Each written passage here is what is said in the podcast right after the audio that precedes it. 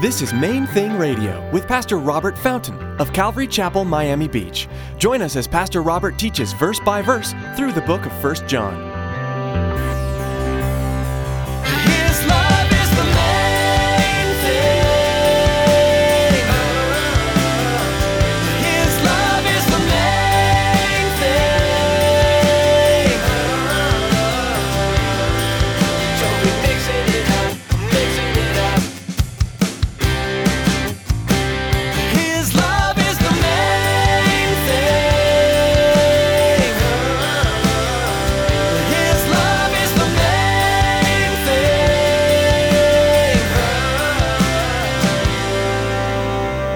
He's not surprised by our imperfection, our failures. He remembers our weakness and frailty, and, and so He doesn't demand or expect perfection from us. He simply asks that we do our sincere best to follow Christ and cooperate with Him as He works inside us. How do we cooperate? Look back at verse 3 with me. Now, by this we know that we know him if we keep his commandments. He who says, I know him, and does not keep his commandments is a liar, and the truth is not in him. In 1 John chapter 2, the apostle John writes that Jesus is the propitiation for our sin. Pastor Robert teaches us in today's message that this means that Jesus paid for the sins of the whole entire world. Because the Lord Jesus is our righteousness, we are free to love and obey him. Stick around after today's message from Pastor Robert. I have quite a bit of information that I'd like to share with you our web address, podcast subscription information, and our contact information. Now here's Pastor Robert with part 1 of today's message in 1 John chapter 2. His love is the main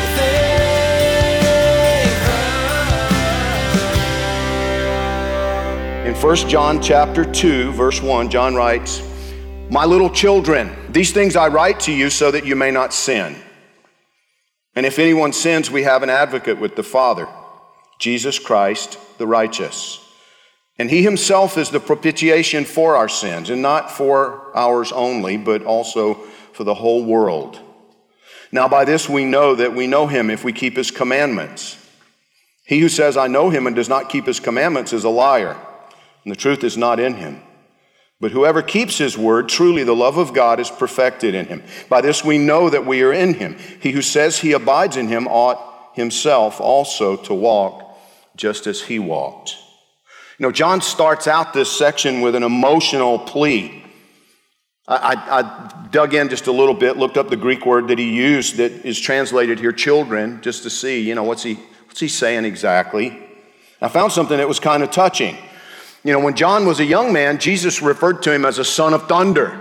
You remember the story, some of you. He, he and his brother wanted to call down fire from heaven on the Samaritan village because they, you know, they didn't want to give Jesus a place to stay. He's like, let us burn them up. We'll set. And Jesus like, no, no. You don't know what spirit you're of. That's, that's, not, that's not my heart. Apparently, in his old age, John had softened up some because what he said here, one of the commentators said, you know, what he's actually saying is something along the lines of, my little darlings. I like that. My little darlings. I'm writing these things to you so that, so that you won't miss the mark. You know, I've had that kind of conversation with my kids more than once, talking to you about this stuff so that you won't make the same mistakes I made at your age. I don't want you to go through everything that I went through.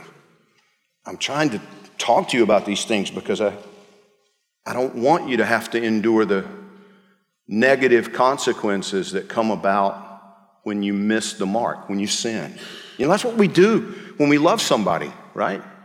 We talk to them. We try our best to protect them, to teach them, to help them, to guide them. And that's what John is doing here. He says, Guys, I don't want you to mess up. I'm writing this to you because I don't want you to mess up. But being realistic, he didn't stop there. He goes on to say that even if we do mess up, it doesn't have to be the end of the world. You know, I encounter a lot of Christians that that's kind of the way they feel. And I, and I remember as a young man, the night that I accepted the Lord, I, I remember thinking, you know, and I actually kind of in my little prayer said to the Lord, okay, if I don't mess up tomorrow morning before I remember that we've had this conversation, then I'm yours. You got a deal. That was my prayer of faith, you know, my sinner's prayer. But I remember it stands out to me in my, in my memory that I thought if I mess up, if I don't get things exactly right, I failed. Uh, it's, you know, it's hopeless. It was that kind of that kind of feeling. And John says, My little darlings, my little children, these things I write to you so that you may not sin. And if anyone sins, just in case, if you know, if it happens, we have an advocate with the Father, Jesus Christ the righteous. It's interesting that he puts that tag on there, right? Jesus Christ, the righteous, because he's the only one, right? The Bible makes it clear that nobody else is. Nobody else is. In and of themselves, nobody on the planet is or ever has been righteous. Just him. And he himself, verse 2 says, is the propitiation for our sins. He's, he's the payment. He, he is the, the sacrifice, the covering, the cleansing. And not for ours only, but also for the whole world. That's a fascinating statement. He is the payment for the whole world. The entire world has been paid for. It's so important that we remember that. When you're wrestling with forgiving somebody, remember, He bought their sin. Whatever it is they did to you, He bought it. It's His. He paid for it. So if you're holding a grudge, actually, you're holding a grudge with Him. It's His. He took it. You're going to crucify Him all over again because they did you wrong? You better wrestle with that a little bit. And I, I love that God made sure John included this in this passage. You know, I've shared with you before, it reminds me of, of, something that my dad said to me one time. I was 14, 15 years old, something like that, working on his one of his construction sites. We were, you know, building a house, and my dad gave me an assignment to complete. I wasn't sure I could do it correctly. He left and went to the building supply house to buy materials. He was gone for a few hours, and I was there with the other guys. But I, uh, you know, I was afraid I couldn't perfectly complete the task he'd given me, so I, I just didn't do it. And when he got back, at first he was really angry. You know, I mean, he was upset. But then when I told him why I didn't do it, he, he just got this sad look in his eyes. I mean, I was real surprised because my, my dad is not the quiet type in the sense of, you know, when he gets angry, you're clear that he's angry. And it went away, which never happened. It didn't just go away. But that day, it just went away. And he got this look in his eyes, you know. And, and he said something that I've never forgotten. He said, Son, you need to at least try. And if you mess it up, I'll fix it. And that, that for me was so profound. In that moment, I was just blown away because you know here's here's my dad who could be a little bit overbearing, a little bit demanding, a little he he had no patience with not being able to do something because he's the kind of guy if if he sees you do it once, he can do it. I'm not that kind of guy, especially when it comes to building things.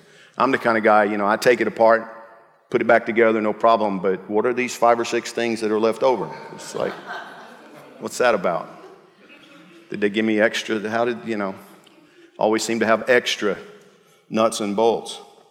But my dad, you know, he just, he just looked me in the eye with that sad face and he said, just try. I'll fix it if you mess it up. You know, that's the heart of our Heavenly Father. King David understood it. He wrote this in Psalm 103, verse 11. He says, For as the heavens are high above the earth, so great is his mercy toward those who fear him. As far as the east is from the west, so far has he removed our transgressions from us. As a father pities his children, and the idea there's compassion, as a father has compassion on his children, so the Lord has compassion on those who fear him. For he knows our frame. He remembers that we are dust. As for man, his days are like grass, as a flower of the field, so he flourishes. For the wind passes over it, and it's gone, and its place remembers it no more. But the mercy of the Lord is from everlasting to everlasting on those who fear him, and his righteousness to children's children, to such as keep his covenant, and to those who remember his commandments to do them. What's he saying? What he's saying is that God isn't surprised by our sins. He's not surprised by our imperfection, our failures.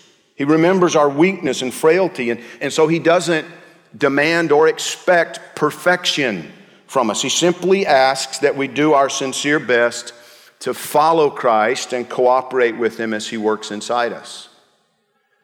How do we cooperate? Look back at verse 3 with me. Now, by this we know that we know Him if we keep His commandments. He who says, I know Him and does not keep His commandments is a liar, and the truth is not in him. But whoever keeps His word, truly the love of God is perfected in Him. By this we know that we are in Him. He who, who says he abides in Him ought himself also to walk just as He walked. See, we cooperate with the work of the Holy Spirit inside us by, by reading and applying God's Word.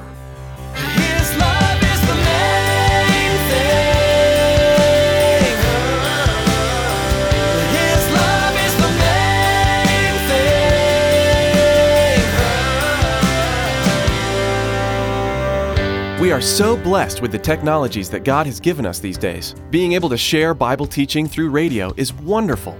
A couple of other great resources are Facebook and Twitter.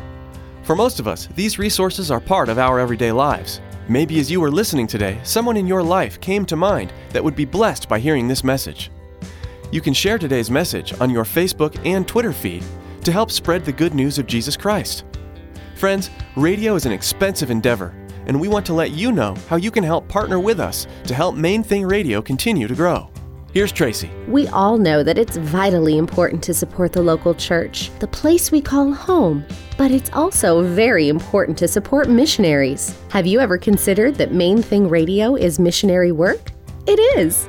We need your support to continue to share God's Word over the airwaves. Please prayerfully consider financially supporting Main Thing Radio. Log on to mainthingradio.com and click on the donate button. On behalf of Pastor Robert and the entire production team here at Main Thing Radio, we want to say thank you for tuning in and may God bless you. Be sure to join us again on this same station at this same time for another edition of Main Thing Radio.